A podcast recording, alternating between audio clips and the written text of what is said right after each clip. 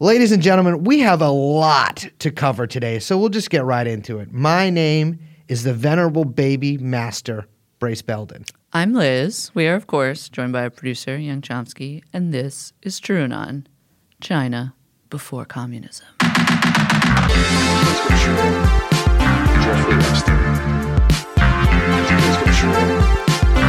Jeffrey Epstein. Jeffrey Epstein. Jeff, Jeff, Jeffrey Epstein. Come in. Come in. Jeffrey Epstein. Ladies and gentlemen, if we want to explain to you what the fuck Falun Gong is all about, we actually got to start with a different gong here. And no, I'm not talking about the one that Young Chomsky is about to insert. I'm talking about Qigong. Qigong. This is basically like Chinese yoga, which sounds nice. It does sound nice. I mean, I'm sure. Listen, a little. If you if you've ever walked through a park in Chinatown, I'm thinking particularly that one park next to the crazy Blade Runner looking hotel, the Hilton, I think in fucking Chinatown in San Francisco. Mm. You walk through that motherfucker, and there'll be like 40 people every at any given moment doing qigong out there or Tai Chi. or tai chi. Yeah. Yeah. But qigong is basically a like a slow series of movements that you do. It's sort of like a physical spiritual practice, mm-hmm. right? Uh, it's usually a lot less intense, especially than some kinds of yoga. Uh, I don't believe, for instance, they do hot qigong. No, they should, though. They should. That would be cool. But we really have to get Qigong out of the way before we can actually get to Falun Gong and talk about that. So, what is Qigong? Well, it's so it's a series of movements. Like you said, everyone knows what tai, I think everyone knows what Tai Chi is. Yeah. But it's a series of specific, um, kind of like hand body movements that are meant to uh, cultivate. That's gong. Your chi. That's your energy. Right. Uh-huh. I flipped did a flipums with Yeah, that, but, but, you know what I'm saying. Yeah, what you're saying. Um, and yeah, it's it's you know it's pretty popular. It pre it's very old, really like ancient. Yeah, yeah. I will say that. Like, that is no bullshit. People have been doing variations of Qigong, although not named as such, which is very important. But people have been doing variations of these sort of like slow spiritual physical practices in China for a really long time. I mean, there's records of it from like over a thousand years ago, right? Yeah. But it was not Qigong as Qigong until actually relatively recently. Uh, one reason for its popularity is this is at least what some scholars think uh, is that in some Chinese cultures, not all Chinese culture written as a large, but in some, especially different like local village cultures, right? There's less an emphasis on mind body dualism than monism. You know what I mean? Uh-huh. Like it's basically it's like it's one system. We've talked about it on the show. Yeah. Uh, you know, physical practices also have a pretty long history in China as well. I mean, yoga also it has been present in China for a long time. Uh, some Taoist practices they practice inner alchemy, uh, which is an elixir of life created from inside of you. Of which- course, naturally. yeah, of course, classic.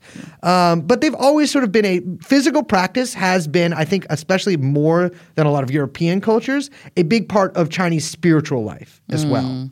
So there's also been for a long time, ever since really ever since contact, like sustained contact with the West, but especially since the late 1800s, a uh, and I know that I'm probably painting with too broad a strokes here, but this is generally true. Uh, a real emphasis on scientizing, scientizing, and modernizing from essentially like the Chinese intelligentsia, right? I mean, China's a massive country Yeah. with huge rural areas. And so you'd have these sort of like intellectuals or the or elites, but also intellectuals in the urban centers who would sort of decry the state of like the backwardsness of China and the Yeah. backwardsness of rural village life in China, right? And be like, we have to modernize. We have to become like these Western countries. We have to like, we have to, you know, become a, a real modern country. This, especially in the Republican era, was a really, really big push. And in fact, during like the 20s up until, well, I mean, as you'll see, for a very long time, this was actually a big contradiction within Chinese society, right? You had these sort of like, uh, you had these like village cultures that were really, in many ways, medieval, or I mean, even ain't more ancient than that uh, in a lot of their in a lot of their practices. And then you had these urban centers with people who were like, no, we actually have to like we have to modern medicine, technology, all these different practices. Uh, and there was that tension between them, and that tension really is something that is is, is an important factor in the story of not only the qigong boom that we'll get to, but also in the Falun Gong. and in the revolution, right? Yeah. I mean, because Mao, I mean, everyone knows, like, or I think everyone knows, but you know, Mao obviously from the countryside supporting the peasants. Yeah. But the push was to modernize the state. I mean, that Yeah, was absolutely. You know what I'm saying? Like, it wasn't. Um, so there, there was trying to, you know, kind of resolve some of those contradictions by, you know, heavily industrializing. Exactly. And so, I mean, also a very famous part of the Chinese Revolution, right, is that Mao and the, the, the Red Chinese, the communists, right, they were sort of pushed out to these rural areas during the Civil War, these base areas, right? And in those base areas, not only did they have a civil war, but they also had a little little Second World War going on too, with them between them and Japan, which the nationalists weren't really fighting. The Red Chinese had to fight, uh, and they didn't really have access to a lot of modern medicine. And that was a big, I mean, that was a, a big sticking point for the, the communists during the Civil War. Not like the nationalists had an abundance of, of Western medicine either, of like modern medicine. Um, and there was this sort of reliance, uh, especially in the more remote areas, like the Chinese, the, the communist uh, base areas that were like very far away from supply lines or industrial centers. They really had to rely upon local techniques of healing and of like of of of pra- practices essentially. Okay, 1949, right? Mm. Civil War ends. The good guys win. We've got fucking Red China. Unfortunately, it's 1949 in China, and there's also still not a lot of modern medicine, right?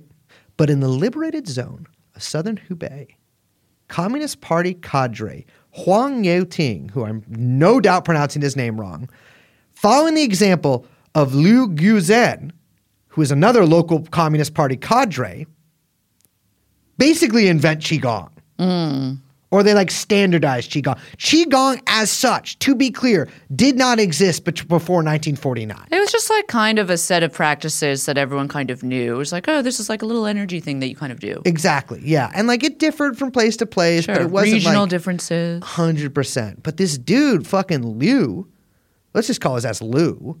Lou is out there and he's got all this shit wrong with him, right? Like he's like he's a he's a communist party member, he's a cadre who works in an office, but like his fucking bl- I think it's like his bladder's all fucked up, his kidneys maybe a little fucked up, and he goes and he does what becomes known very soon as uh, soon after as qigong, and he fucking heals his own ass, right? I mean, maybe it just went away on its own, but you know he heals his own ass. And like all good communists, party leadership was like, huh, let's check this out. We should standardize this. Hundred percent. Centralize, standardize. And so they have all these meetings. They're like, well, we can name it this, or we can name it this, or we can name it this. And they finally settle on Qi Gong. Mm. And they basically are like, listen, we can't get a lot of modern medicine, but we also sort of have to like make like, you know, the, the, the Chinese communists, of course, wanted to modernize the country, right? But also huge mass of the base of the party was the peasantry. And so they sort of had to uh, you know, figure out these contradictions, right? Yeah. between a lot of present practices, uh, oftentimes superstitious practices, and this like modernizing impulse and to create an, a modern industrial state, right? So, I mean, they were like actively promoting it. Yeah. You know, kind of alongside acupuncture in the same way. Exactly. Right? It wasn't, it's not as like new agey goopy, obviously, at this point. Yeah, I mean that's something that you really see actually. Well, up until a certain no, actually, you see it basically the whole time. But they sort of try to scientize it, right? They they try to be like this mm-hmm. is a material thing, like chi is a real thing, and like you know these are actual medical practices. And a lot of party elite, like you know the the, the, people running the fucking show, actually practice qigong at these sort of like health clinics, right? They don't they're not like trying to like cure their cancer with it or whatever, but they're like you know they're doing it to be like to promote a healthy lifestyle. yeah. So bam, cultural revolution happens, mid '60s. Got to destroy the four olds. All these superstitions. All these fucking you know stupid motherfucker. Fuck this shit. All these young people they go fucking wild, and qigong falls way out of favor. Yeah, that's not going to last. Yeah, yeah, not at all. and then something fucked up happens. I don't even want to talk about it. but I guess we have to. This is a really tough day for you. I just, I just is like, I don't know why I have to like talk about this in public, but um, the great helmsman dies, Mao Zedong dies, and it's just like whatever. But yeah, I don't even care. Uh, You're doing your succession thing right I now. just, it's just, I haven't seen it, and so, but he dies. Okay, I'm pretending to care, but I actually haven't seen Succession. um, so Mao Zedong dies. Gang of Four takes over. Unfortunately, they're overthrown, and you know everyone knows the story here, right? China starts to maybe change the way their economy Open up. bit. Open up a little bit. Why don't you? Yeah. Uh, some of the people involved in the coup against the Gang of Four are Qigong practitioners themselves. And so, kind of what happens here is not only like are these markets opening up, right, but the media market is opening up. And there is uh, a sort of boom of tabloid style newspapers, right? And now China has, and this is in the late 1970s, early 1980s, a domestic market for a little something we hear in America, although I guess we're technically borrowing this term from India, I guess, uh, a market for gurus. yes. And boy, is that motherfucking market filled. this is basically the beginning of what becomes known as the qigong boom. Yeah. and I mean that makes sense. I mean it's in the '80s. This is all very '80s. So fucking 80s. And so you've got this mass, this like new media market opening up, perfect for gurus in tabloids, in newspapers, on TV, of like taking advantage of basically like, I mean, imagine, remember like televangelism? 100 it's, It's it's, that, but like for what looks like Tai Chi. and it, it's funny it's I, I will say the televangelism comparison Yes. really works with a lot of this stuff right because a lot of the uh, i guess major incidents in the qigong boom resemble almost one-to-one like faith healing basically. Yeah, absolutely. and like the way that these guys act is is almost like a direct comparison to like really over the top like Southern Baptist Yeah. faith healers or something. I like was going to say that like Falun Gong is basically, I was describing them to someone today as like, it's like a weird Buddhist version of the Westboro Baptist Church. Huh, yeah, yes, absolutely, yeah, yeah. I, I would say I would say that's a, a, a Which is really fucking crazy when you think that they're at Lincoln Center right now. exactly. So, so there's all these like gurus and grandmasters coming about, and I mean, I, I should remind you, of course, there is this huge modernizing and scientizing impulse in Chinese society, right? Yeah. And so they actually have these like official licensing organizations. Uh, who will license these grandmasters? And I want to be clear here. It's not like every qigong practitioner in China is like, this will give me supernatural powers. You know, it's not everyone. People are just like, this probably has some health benefits for the most part, and it's also sort of like a fad and it's a craze, and there's tens of millions. It's the Macarena. It's the fucking Macarena, and there's tens of millions of people participating in this. And uh, you know, from the from the early '80s until kind of the mid '90s, well, really till the late '90s, until something happens, uh, quite a lot of charlatans and frauds Yes. and freaks come out of the Snake woodwork. oils. Snake oil. And to to hammer that point home a little more is the qigong boom was not the only boom that happened during this time period. It's part and parcel with what you might call a boom in the supernatural in China. Uh, it- we kind of had this same thing going on at the same moment. Exactly. That's that's something that's so striking about this is like that stuff. This stuff was so huge here, Yeah. right? I mean, everybody believed that like there was, especially like there was also like the Satanic Panic and all Yeah, this yeah, stuff. Like the witchcraft and supernatural stuff was uh, Stranger Things style, really big in the eighties. Yeah. Um, but also faith healing and gurus and all. Absolutely. massive. And so I guess this was really a worldwide phenomenon that was Mm-hmm. happening. In China, this sort of like supernatural paraphysical craze starts with a little something called ear reading. What? Yes. Is that something like when someone hears to you? Yes. it's when someone hears to you. I know I was I was telling I was telling my friend about this yesterday and she's like, You mean listening? Yeah. But no, ear reading as in being able to read a book with your ears. So the the basically the first report of ear reading occurs with this child named Tang Yu in 1979 is like reported in all these sort of tabloid style newspapers as being able to read through his ears. And all these other really similar reports start popping up throughout China. Basically, like it's like Bat Boy shit, Weekly World News, right? Yeah. I They- touched Jesus when I half died. Exactly. Yeah, yeah. whatever. I saw. I. I, you I don't know what that I touched Jesus and I have died. No, you know about all the stories of the kids like, oh, I died for like two minutes and I touched Jesus. I, wait, yeah, Yeah, Colton Colton Burpo. Colton Burpo. Burpo. Yeah, exactly. Wait, weren't we gonna do a Burpo? I think we're gonna do a Burpo episode, but I also want to do an episode on a I just book, wanted to say Burpo. a book that I read at Monarch called "A Child Called It." Burpo. which is uh, a child called it, which was like a similar thing, except he was like a fake abused child. Like he just made it all up, and his like sibling and his parents were like, "You just what are you talking about? You had a normal life." Uh, and I want to do it. I also a million little pieces. Remember that? No. James oh, James Frey, Frey, the Oprah who guy. now owns a massive esports company, which Oh. is really that's kind of failing Esports upwards. is so crazy. and to me. Oprah apologized to him. Well, anyways, crazier than e- esports, check this one out, is ear sports, and it's particularly the sport of reading, which many people were claiming to do with their ears. You can't do that. The Tucker style. That makes no sense. well, that's what the Chinese government. Imagine you could just listen to a book. Well, I guess that's you a hundred percent. So in fact, Audible. this young Or- child, this young Chinese child, Tang Yu, Patreon.com invented. Audible. So those are disproved by the Chinese government. Which imagine having to be the scientist that gets sent out to be like, yeah, the kid can't read with his ears. Uh, but that doesn't stop this crap. All these But people you see know like, what? this is selling papers. Good on them. Yeah, because you know what? We don't even do that. So you think the U.S. government should debunk things? is that what you're saying? I'm saying they didn't debunk any of the televangelists or anything. Oh, that's their that's their constitutional right. I will say those guys mostly debunk themselves by just having rapacious sexual appetites. yeah, no one seems to care. I don't understand that. All those guys, is there not? Oh, is there one that's not horny?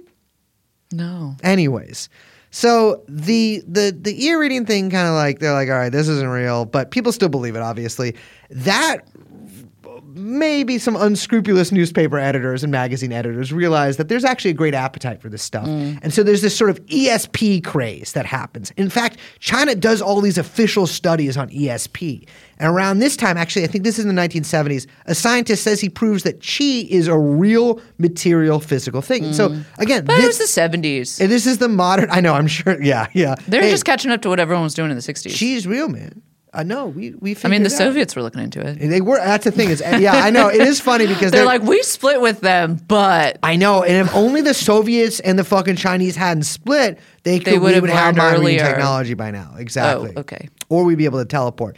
But all these like reports of supernatural powers were appearing in China. The government was officially studying this stuff. This stuff was all over the newspapers, and at the same time, the qigong masters were claiming to have these powers. Yeah. And so there were all these guys who were leading million strong movements of qigong practitioners who were like, uh, "I can uh, fly." Uh, and I can actually, if you have a kidney stone, I can destroy it with my mind, and all this. Shit. Like basically, they were saying they could they could do magic.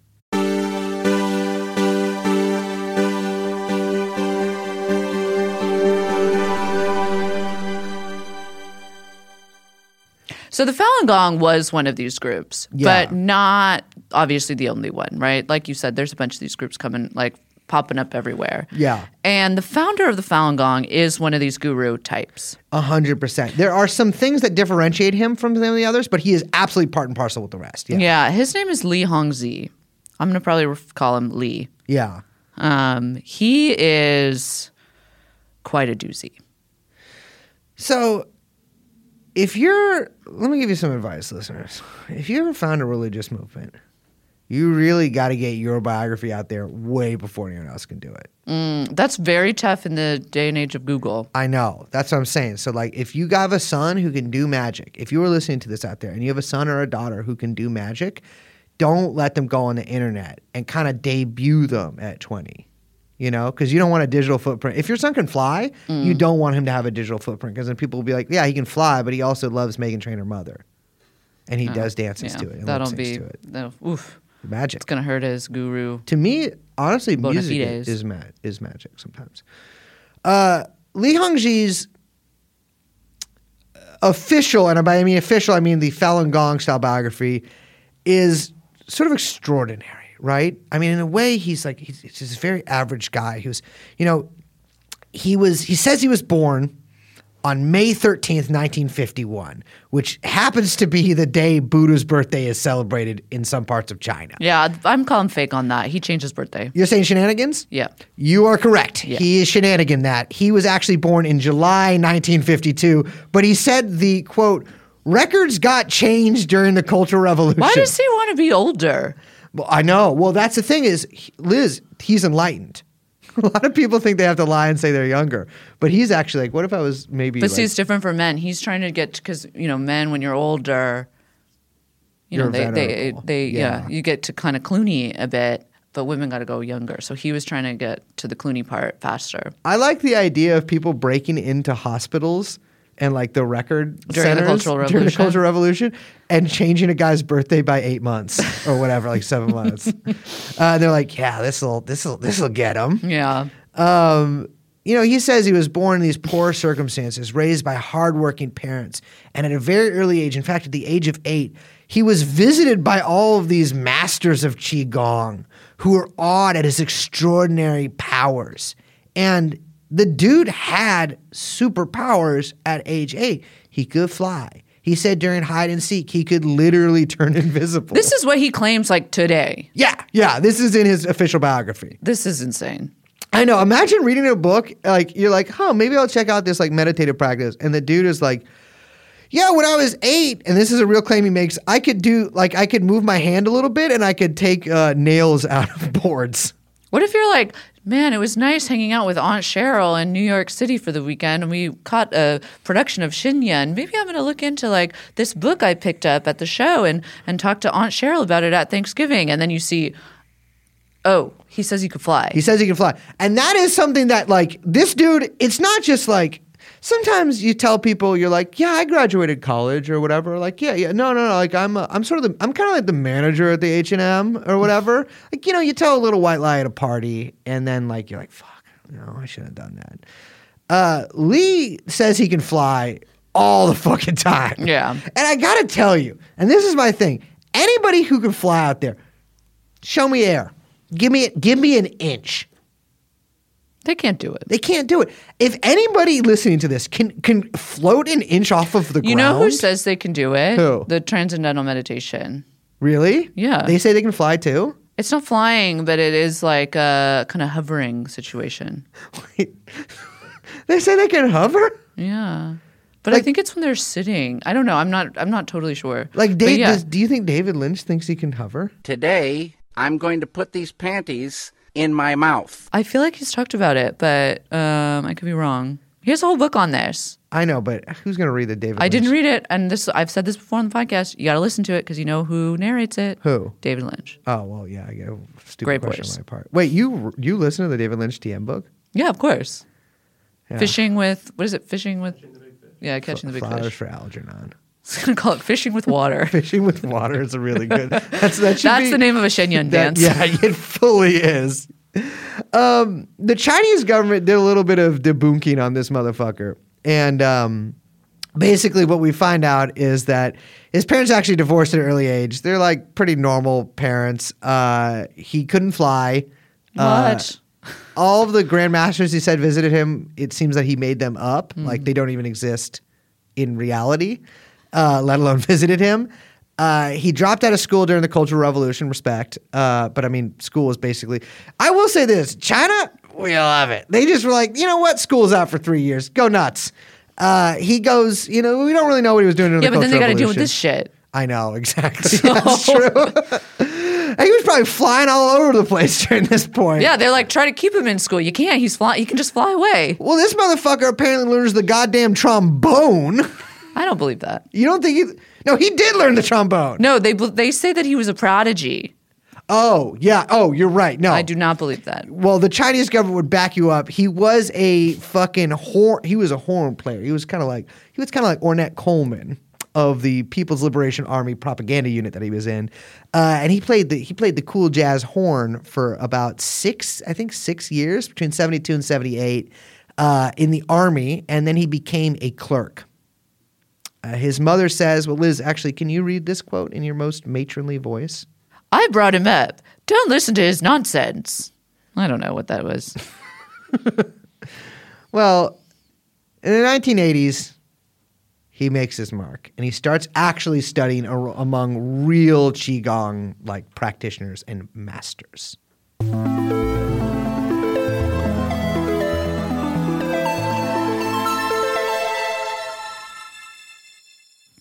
So he is able to kind of start recruiting members very quickly because he, unlike a lot of other established gurus, is uh, teaching practitioners his moves for free. Yeah. which is a great move. 100%. Yeah. Just undercut the competition. and he's like, I'll make so much money from merch because he does start selling merch pretty quickly. Yeah. I'll make so much money from merch that I can just have the free, I'll get him in the door this way. They'll buy the book. Yeah, he. So yeah, you mentioned the book. He published a couple of books that were pretty influential. Didn't you read one of them? I read uh I I wouldn't say I read the whole thing, but I read many excerpts. I read I read much of the book Yeah. in different chunks uh called uh I don't know how to pronounce this, but I'm going to say it Swan Z Z H U A N Falun. Juan Falun. Juan Falun. That's what I think. Juan Wick. Uh, they were selling that at the merch booth. The 15 year old funky white boy was selling that at the at the gig we went to. Yeah. So his group Falun Gong. I mean, it starts taking off. Yeah, yeah. It gets pretty popular pretty quickly. Um, it wasn't the biggest one that was going on in China, you know, in the late 80s, early 90s. That's kind of where we're at right now. Um, but it was like pretty, pretty big. Yeah, uh, he, he you know he claims the Falun Gong now claims that they had hundred million members in China in the 1990s. Uh, that claim, it's funny. Like we, we were talking about this yesterday, Liz. Falun Gong has all these claims that there's like, there, I can see where they got it from, and then I can see where kind of the lie starts to begin, right? Because there are estimated probably about 100 million Qigong practitioners in China in the 1990s. That's like saying, like, okay, 100 million people practice yoga. yeah. And you're like, well, that's probably true. Uh-huh. But they're just saying that for Qigong, but then attributing that to then the Falun Gong. Exactly, exactly. Yes. So it's like it's like saying every yoga practitioner belongs to my um, fully nude hot yoga place that never that fired its cleaning person two years yeah, ago. funky brace yoga. Funky Brace Yoga. And believe me, the funk is in the building.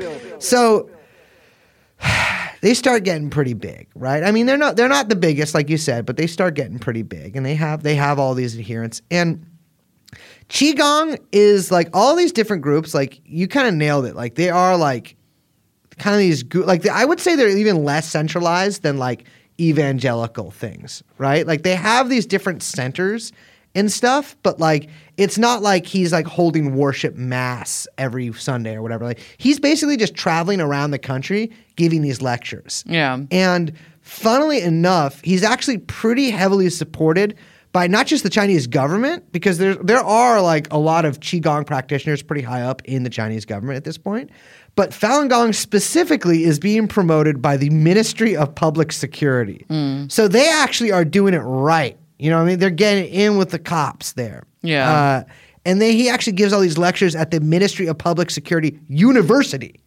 So he's like at the fucking cop school and he's like, check this out, breathe. And they're doing that for him. Uh, he, yeah, he's, he's, I gotta say, he, the man's star is rising and he has official support from sections of the government. Yeah. But China as a whole starts to really kind of try to shut this stuff down, starting in the kind of like early to mid 90s. Yeah. And they start really going after a bunch of these groups. I mean, for a couple reasons. Let's talk about one, turns out this isn't like yoga.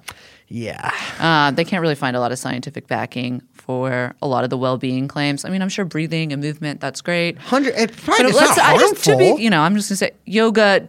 You know, it does a lot more than that. Yeah, exactly. But it's like I get like standing there and like kind of moving your arm isn't it's I'm sure it's good for you in some way. I don't think it's it's probably going to cure your kidney stone. Well, them kind of coming in, the government kind of coming in and cracking down on this stuff, then led to a lot of people being like, well, wait a second. Why are you calling us quacks? That's not fair. Yeah. And a lot of the like qigong leaders were then able to kind of po- uh, position themselves as like heretics against the like crazy ideology of you know the CCP. Yeah, exactly. If funnily enough, like some of those uh, masters who don't do that try to be like, actually, I can prove that it's real. And this one dude like stood there and tried to blow up another guy's like, uh, I think it's like a stone in his gallbladder or whatever with his mind. Uh, and then he doesn't do it. And then after two hours, he's like, "Oh, my bad. Uh, you can only do it. To, you can only do it to yourself. So like, if I had that, I could do it. I Okay, but he only it- realized two hours into it. yeah, I can't fuck with it in his. But oh, oh, but I forgot. I forgot that I couldn't do it. And so one of the public exhibitions of like that were like so performing these activities went really wrong when one of the dudes he was trying to cure had a heart, a totally unrelated heart attack and died on stage, mm. and that was kind of a black mark. Like so, all these kind of embarrassing things started to happen. So the People's Republic starts kind of coming down on Qigong, and they uh, really start targeting these groups, different different groups, especially more wacky ones, like Zhong Gong. And so Zhong Gong's leader, who according to one of his like close lieutenants, very likely murdered some of his followers and probably raped a woman. Uh, this guy flees to America, I believe, to Pasadena, which is we love That's it. nice. What, I mean, what are you fleeing from Iran? Jesus, what are you in a rom com? Exactly. He uh he sort of sets up shop there and is like, I'm a dissident or whatever, and then is immediately arrested by the American police for just beating the shit out of his female housekeeper. Oh, Jesus. Uh, yeah, and then he dies in a car accident, uh, almost certainly his own fault. And all his followers are like, eh, it was the Chinese government that did it. And then uh, everyone stops believing in him. Well, Falun Gong, unlike a lot of other groups, doesn't fold.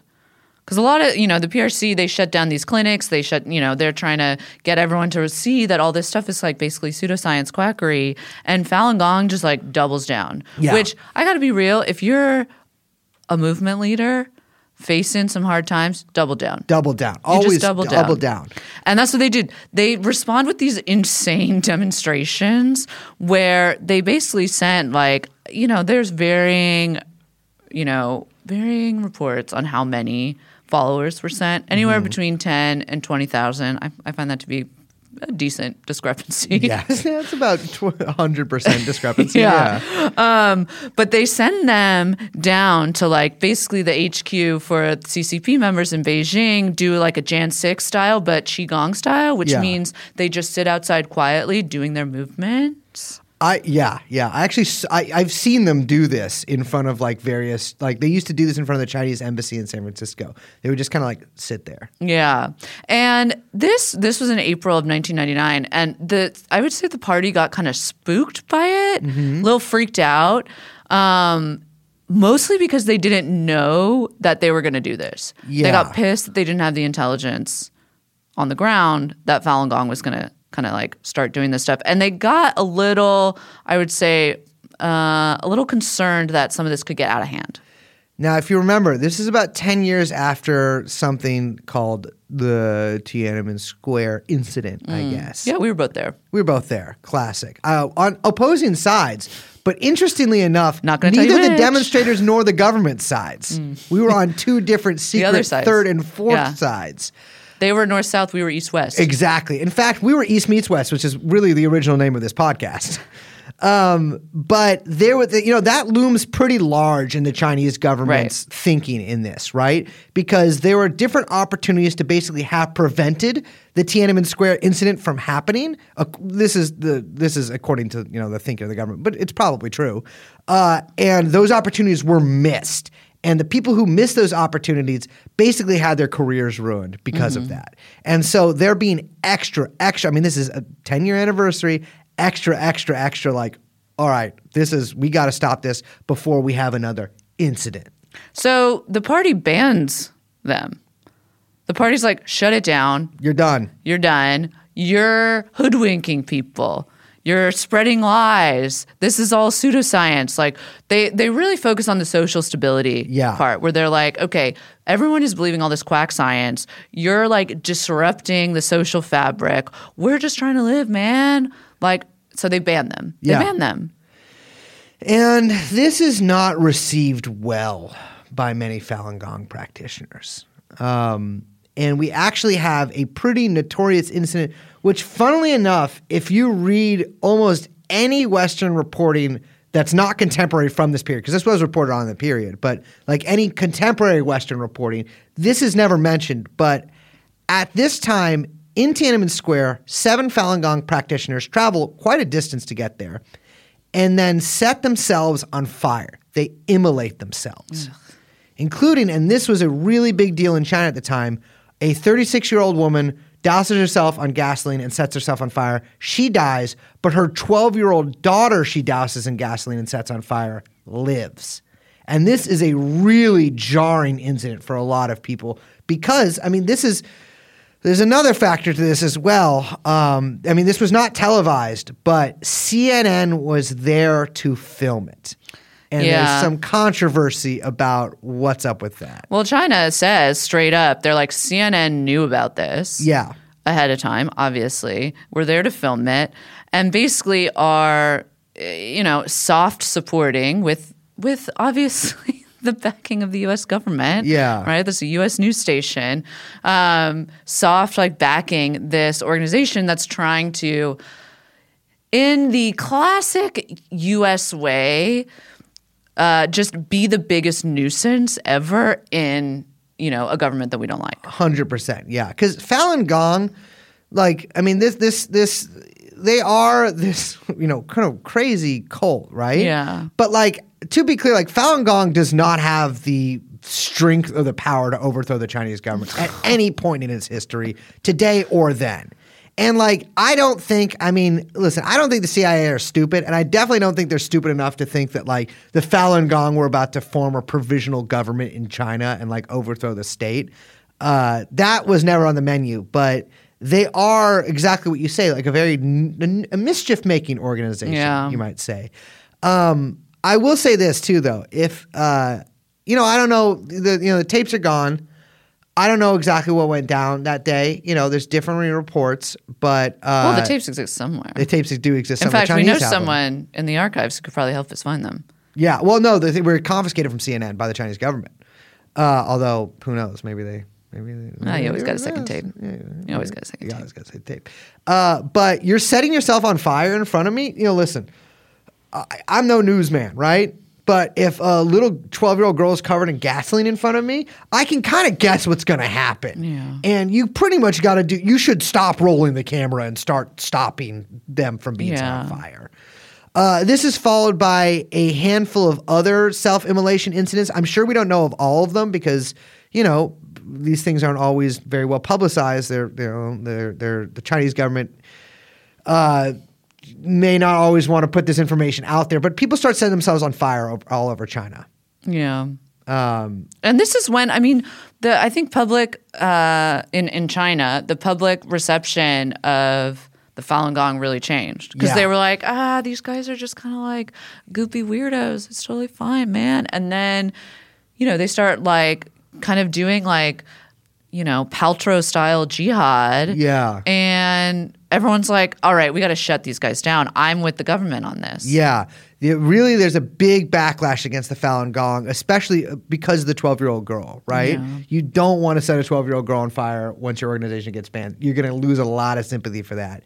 But a lot of Falun Gong, and so this is another big narrative that we see with the Falun Gong, and one that is I mean, was pushed during Shen Yun, but one like any sort of Falun Gong material that you that you might take in, will always mention this, is that some extraordinary number of Falun Gong adherents were arrested and continue to be arrested by the Chinese government. And to be clear, like the Chinese government did take in a lot of Falun Gong Yeah. members when they banned them. The whole thing was that they're, they, they, you know, they claim they were trying to do that. And again, like this is, uh, we don't have a lot of insight on this, right? Like the Chinese government has, for probably pretty obvious reasons, not like published a ton of stuff about this, but we do know, you know, dribs and drabs that you can sort of see through the propaganda from the Falun Gong and like see what probably happened is that they took in a lot of people and put them in these sort of deprogramming courses uh, that lasted anywhere from like I don't know uh, six months to a year, sometimes less, sometimes more. Uh, and to be clear, like probably some of those arrests were pretty brutal. You know what I mean? Like it's I'm sure like there are there are reports of people being tortured. There are reports of people being beaten that are are different than the sensationalist reports that you'll hear from the Falun Gong. Um, one thing though that is really sort of extraordinary and sets Falun Gong apart from a lot of groups is that they actually welcome this in their practice. Yeah, this is like, I mean, this is something that's very disturbing. And when you, uh, Brace and I, you know, we were talking about this, and I was saying that so much of it seems like more aligned with like jihad than anything you could think of as like um, meditation or kind of like innocuous like Yeah. eastern like s- like centering your chi like it doesn't have that because what they believe basically is that in confrontation there's like a good versus evil confrontation that happens right? Sorry. But that in that moment that like battle there's an energy exchange mm-hmm. And like it's like a little like david lynchy which i don't love Yeah. but you know, you take the good with the bad. Um, there's an energy exchange of like evil energy and good energy. And so, actually, when one is fighting, and that includes like the police or the government or, um, I don't know, any kind of, you know, confrontation Yeah. with non believers and like repressive authorities, um, one is gaining more, like more good is getting spread into the world while one's absorbing the bad Yeah. right? And so what it does is in these teachings, and these people really, I mean, they believe this, and they believe that this is how energy is exchanged, that it incentivizes and and gets people to really believe in the purpose of immolation Yeah. or the purpose of um, suicide. Yeah. And this has been a huge problem where you have like mass suicides and people basically, like followers or practitioners of this, purposely getting in huge confrontations with the police or with CCP authorities in order to like really injure themselves because they believe that is the way that, you know, you bring about. Um, well, what will be a kind of like apocalyptic reign that will bring about, you know, everyone going to heaven except for the Yeah. And spiritual purification for yourself. Yeah. And so there were a lot of suicides of Falun Gong practitioners in in in the labor camps and the sort of re-education uh, facilities as well. Uh, a lot of those suicides did not work. Also, like people would try to ha- sort of do these mass hangings, and only a few people would So die. sad. I know it's really not not great. Um, but that was a big factor in sort of the worm turning in public consciousness of them. Because remember, this is the 1990s, 2000, early 2000s now. And there is a lot of just in, in the general atmosphere, especially after the 1990s, uh, uh, you know, a lot of people, cults kind of came into the public consciousness in the 80s and 90s, right? Yeah. Uh, Aum Shinrikyo and and and Waco and Jonestown and all these things were actually like these were things that were cited by the Chinese government as like, listen, we do not want something like this happening here. And so there was this massively sort of like there was this really heavy-handed response from the Chinese government that was met with a, a very heavy, heavy, heavy-handed response from the Falun Gong, sort of upping the ante on them. Um, but overall, they sort of lost the war within China. Like Falun Gong ceases basically to exist as an organization within China. And really, a lot of the center of gravity moves to upstate New York.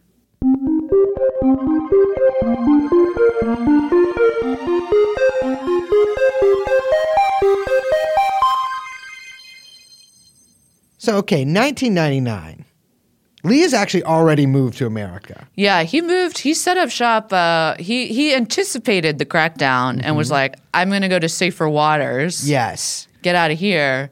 What better place than upstate New York. New York City, baby?" He's, he got tired of being a fashion consultant in Manhattan and just moved up. Um, and so, you know, China China banning the Falun Gong was a pretty big deal in the international press, right? I mean, one thing that you you learn if you know a little bit about China and you know a little bit about the media is that you can basically say whatever the fuck you want about China. Oh yeah. And not only will people believe you, they'll be like, "Hey, I should write that into my congressional bill that I'm putting out uh, on the floor of Congress, where I'm going to demand that everyone listen to me and sign it into law."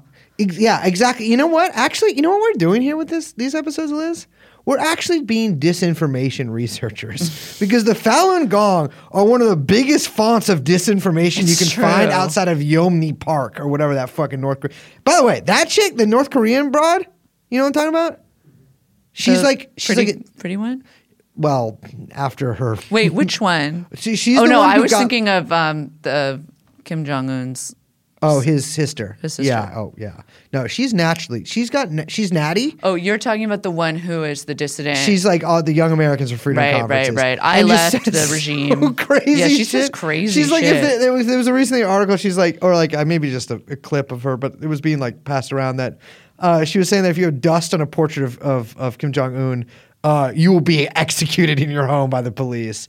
But she people had- believe that. People, it's cra- it's just like People are just like, ah, of course, of course. that's you know true. what? The dragon rises. oh my god, no dust. The Korean dragon rises. Yeah, no dust. You can't. Yeah. Yeah, but uh, she has gotten racist. so much crazy fucking surgery done. It is she. Yeah, Oh. I will say that is a, I, as that is- much as the influencer that I heard that, talking about her Yes, surgeries yeah, this morning yeah, at yeah. the hair salon. Well, Yeonmi is looking a little better than her. Oof, my lord, was she just yelling about something called air sculpt? You should shout her name out on here. I will not because I keep it right, keep it tight. But I don't know what air sculpt is, but apparently you got to go under. I'm just imagining somebody putting like one of those like airbrushing things. I'm just thinking about Airbud doing away. plastic surgery.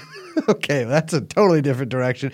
there's no, but there this is- dog could be a doctor. I said there's nothing in the medical. There's nothing in Who Grey's Anatomy that says a retriever could do dog can't do surgery? surgery. yeah, Uh, all right, so that would be great. Lee's funky ass ensconced in the bosom of upstate New York. Uh, 99 happens, the big ban happens, and all these Western news organizations are like, we found our new dude, right? Yeah. We found our new Dalai Lama. Uh, and another guy who Shout out to visited, the Dalai shout out to the Dalai Lama. Shout out Dalai Lama. Also, shout out Dalai Lama, upstate New York, hanging out with Keith Raniere from NXIVM. By the way, fuck the Dalai Lama. Yeah. I, I'm just saying this. You pay this guy, this guy's job. He, you just give him like fifty thousand dollars, and he shows up to your fucking weird pedophile compound, and the, like the photographer takes a picture of him laughing with you.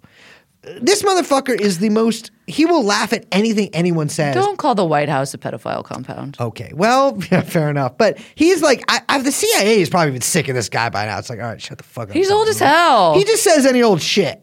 He just says any old shit. By the way, he's just a guy. Yeah, he's just a guy. Also, China has their own Dalai Lama, which is I think is really but I funny. like how they they always have their own version of one. yeah, They're like, well, we got one too. Well, we got one also. Yeah, Yeah. there's another Dalai Lama, uh, but he's he's in China. So anyway, well, he's not the da- I think he's a different Lama, but he's the equivalent. yeah, yeah. Um, so Lee moves to leaves in America. There's all these like press is like focusing on Falun Gong, and they're like, oh, you know, wow, Buddhism and these meditative practice. Oh, they're like Taoists or whatever. Uh, and they start doing interviews with Lee, and he starts saying some crazy shit. Which no one really has a problem with. Yeah. By the way, which is very weird. Yeah, it's like people are always like, well, okay, he thinks he can fly, but his numbers are right. Like, oh, well, this guy says that uh, actually uh, interracial children have a problem going to heaven because heaven is segregated by race. And if you're two different races, your soul doesn't know which race to hang out with in heaven, and you're sort of stuck in Oh purgatory. my god, that's crazy. People are like, okay, well, Worst that high seems a school little- experience ever. that sounds a little weird, but maybe he's right about all of the stuff he says about China. Are you fucking stupid? The stuff in this mag, I mean, the interview, which, but I mean, Time has taken this down. They have. Oh yeah, you have to go through the Wayback Machine, but even recent Wayback Machine versions of it are do not exist. So you got to go back. A bunch of reporting about the Falun Gong from the late '90s, early 2000s has been taken down because there was a big snafu where a bunch of politicians and I think like Willie Brown also Shout out Willie. Warned about 9 11. were um, Remember forgot that? about that. Yeah. Oh, that man is definitely capping. Um, more ways than His one. His cap says Domer. Yeah. um, but a bunch of politicians in the Bay Area were basically like, they nominated Lee to the Nobel Peace Prize, and then sick. Mercury News, which all of this reporting has been taken down, but Mercury News like was like, oh, have you guys actually like read some of the stuff that he said? Like he was like, oh, uh, homosexuality is like the worst thing in the entire world He hates gay people. no race mixing, not even in heaven. Yeah. And peop all these like politicians were like, whoa, whoa, whoa, whoa, whoa. I never said anything about that. It was just about the China stuff. So there was like a bunch of egg on their face. It was very funny. But the stuff in Time Magazine that he says, the national publication Time Magazine, Mm-hmm. is fucking cuckoo bananas. He's like, here's a quote. Lee believes the ancient art of Qigong So sick. can endow practitioners with superhuman powers. The world is in chaos today because the human race has been invaded by aliens from other planets who hope to challenge mankind through scientific means, especially through human cloning. I will say this, Lee, I am with you on one thing. I also fucking hate aliens. Li Hongzhi hates fucking aliens. But you know what it is? It's one of those things where the thing that you hate the most, you start seeing everywhere. It's true. and my man sees aliens Meghan Trainor. everywhere. Yes. He's Yes. like, oh, that's an alien. Oh, that's an alien. Oh, that's an alien. Science? Just capital S science. yeah. I don't know what he means. He doesn't like it, but he also He thinks it. the aliens brought it here to destabilize humans. Yeah. Replace all beings with all human beings with alien clones. Mm-hmm. So they can then take over the human race. But that science is the thing that's like driving that. he also, and I repeat, also believes, and I did read his entire long speech about this. He also says there is a two billion, or no, I think five billion year old nuclear reactor that was found in Africa. This is like this is the shit that you see on like like Patriot News Daily or whatever. Yeah. Well, Uh, yeah, because yeah. it's been syndicated by, by the Epoch yeah. Times. So he, yeah, he he like has this weird relationship with science where like now he like he like talks about science a lot, but he just basically talks about it to prove that it's not real. Like he's like it's fake and it's made by aliens. Yeah. So in this interview with Time Magazine, we're probably just gonna have to read some Yeah. of this because uh, I'll be I'll be Time, you can be Lee. Does that work okay. for you? Sure. Uh, I'm Clarence. No, Clarence Darrow's a lawyer. Uh, I'm another guy. Yeah, you're just a hard scrabble news guy. All right, I'm trying to get in character. For this. yeah. You're like, oh, Woodward. He was cool. Ha- have you seen? No, you're normal. You're not weird. Uh, sir, Mr. Lee, have you seen human beings levitate off the ground? I have known too many. I've known too many. so funny. I'm trying to do my best guru voice. Can you describe any that you have known? David Copperfield. He can levitate, and he did it during performances.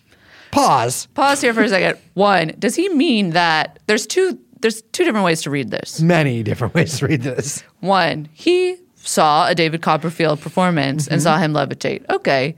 Two, he's friends with David Copperfield. Epstein. Like Jeffrey Epstein. True.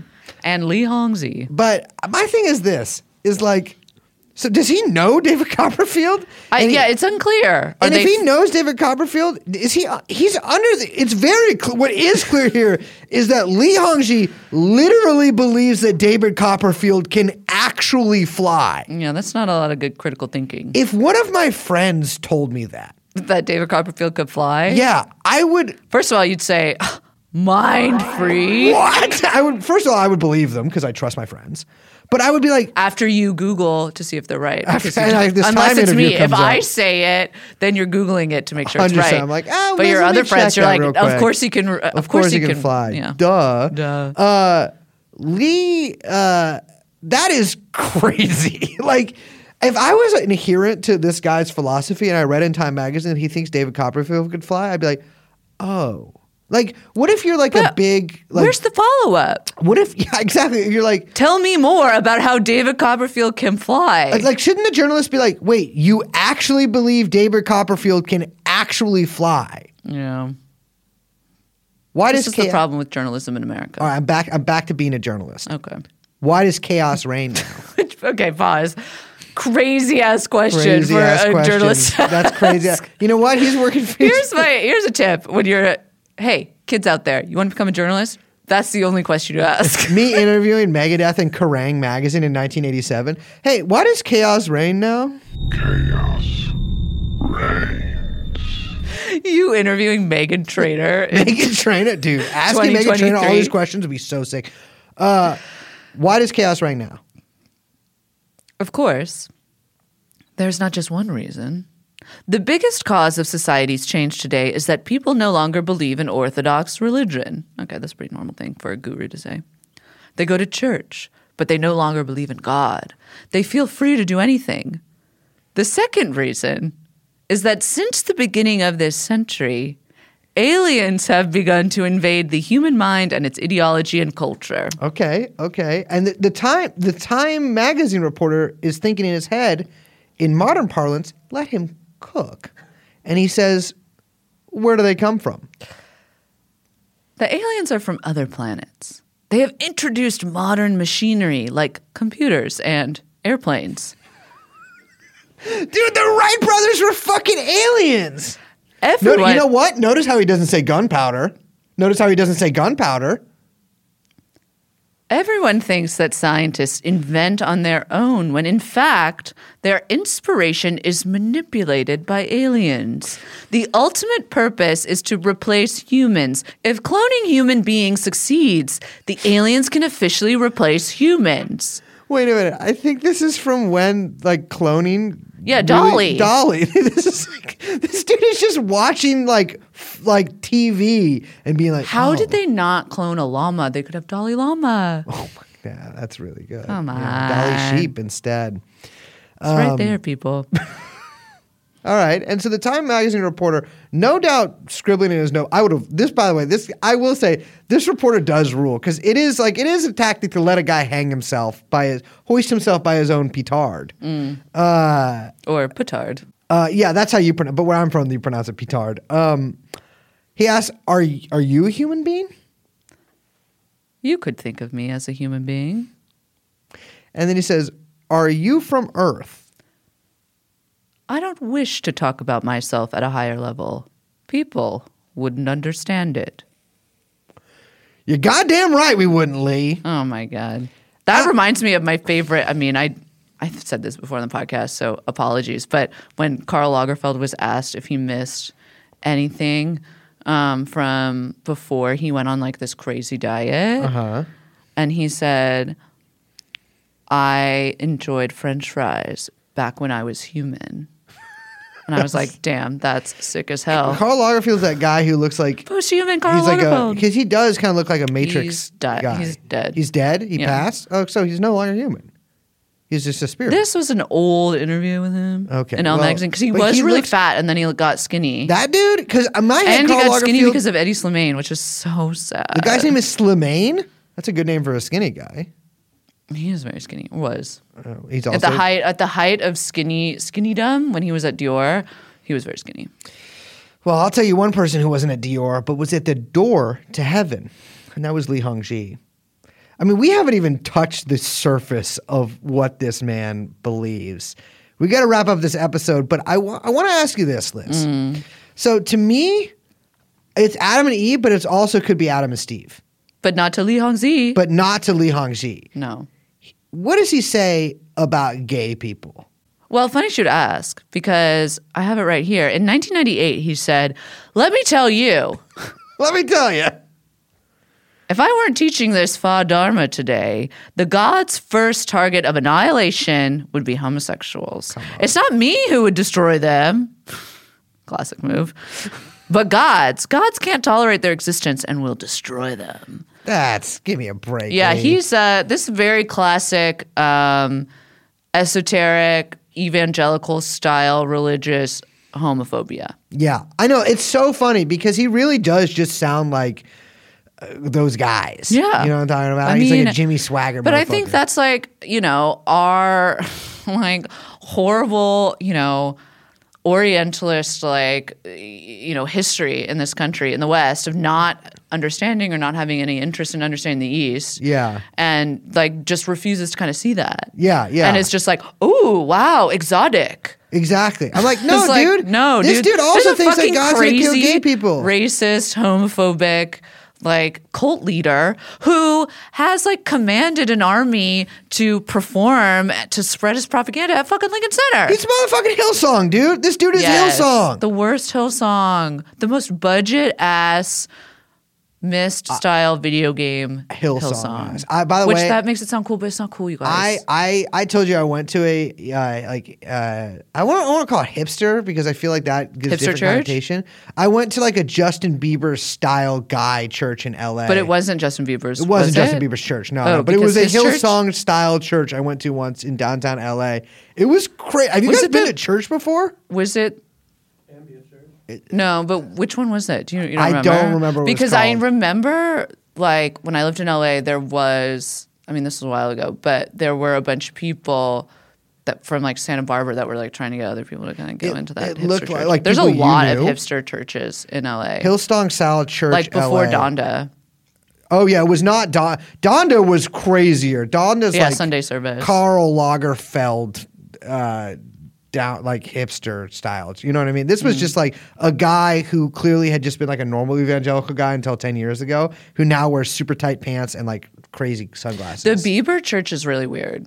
Hillsong, yeah. I mean, they made that. Apparently, the documentary wasn't But very just, good. I thought he would. No, I thought he was on a different church now. Oh yeah. Oh yeah. That that made Because the guy like left Hillsong and he's with his church. But I've heard some weird stuff about some things that they, some brain science stuff they do. uh, some brain science stuff they do that might have had Justin Bieber and his wife both having fucking strokes. That's so weird. That's- How come no one's looking into that? well, I don't know because I, I can't really look into it, somebody else's stroke from like afar. No, you can look into the church though. You Could look into the church, but we got to find out what it's called first.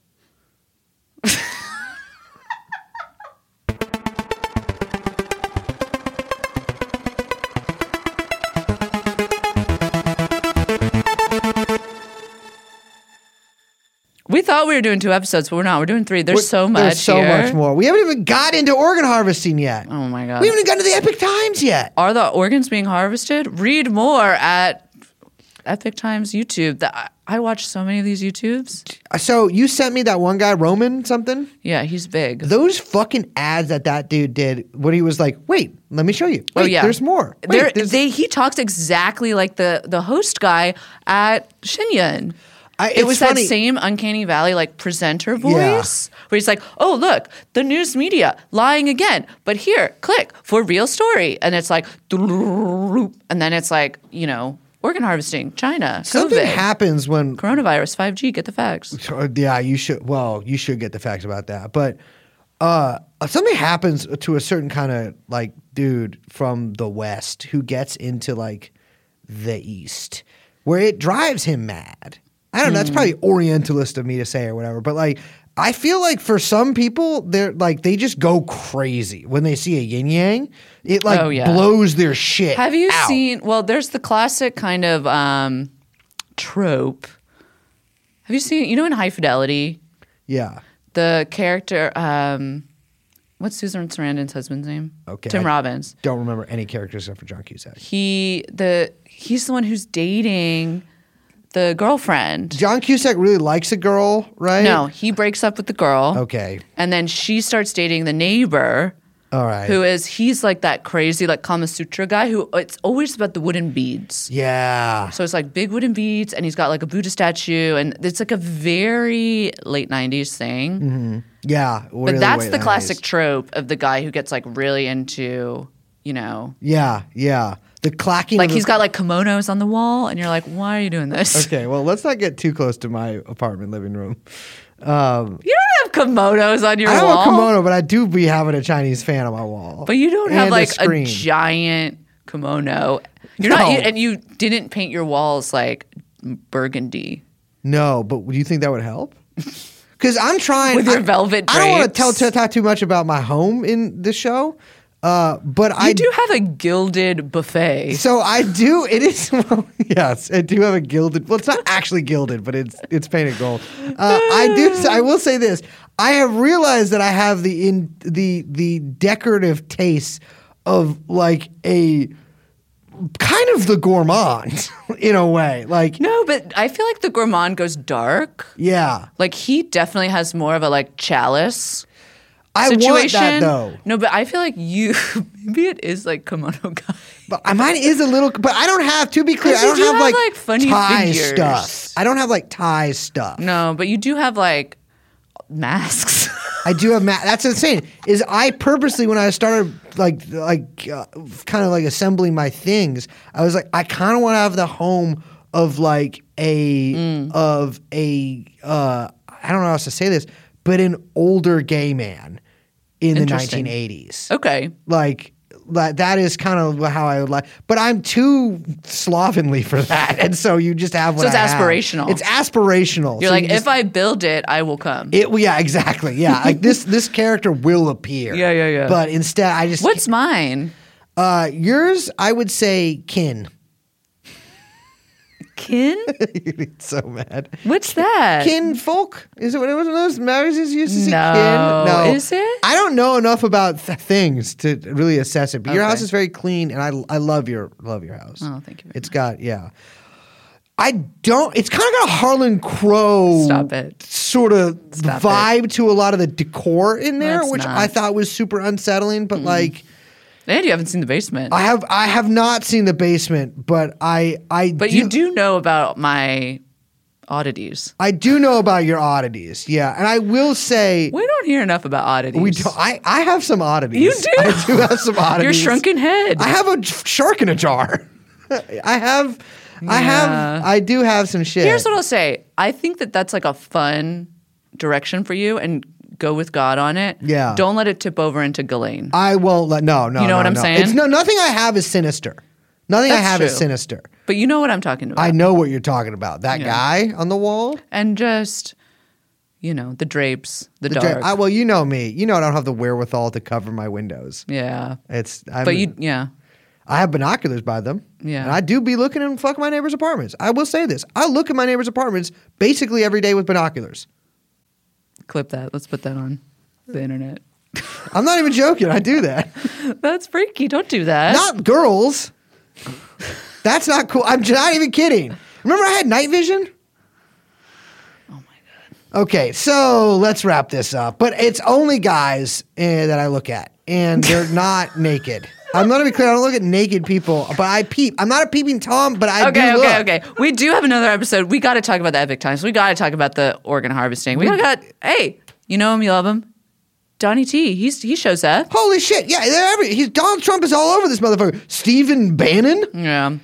little freak. He, by the way, that guy's got to hang out with some more normal Chinese people. Every Chinese guy I know is just a normal guy. Every Chinese guy Steve Bannon knows is the biggest Is fucking freak in the world. Yeah. But and also like a crazy rapper. Yeah. Which, by the way, Silvergate. Yeah, I know. All right, let's wrap this up as if. Nope, not going to say that. Uh, my name is Brace. I'm Liz. We are, of course, joined by producer Young Chomsky, and this has been. TrueAnon. We'll see you next time. Bye bye.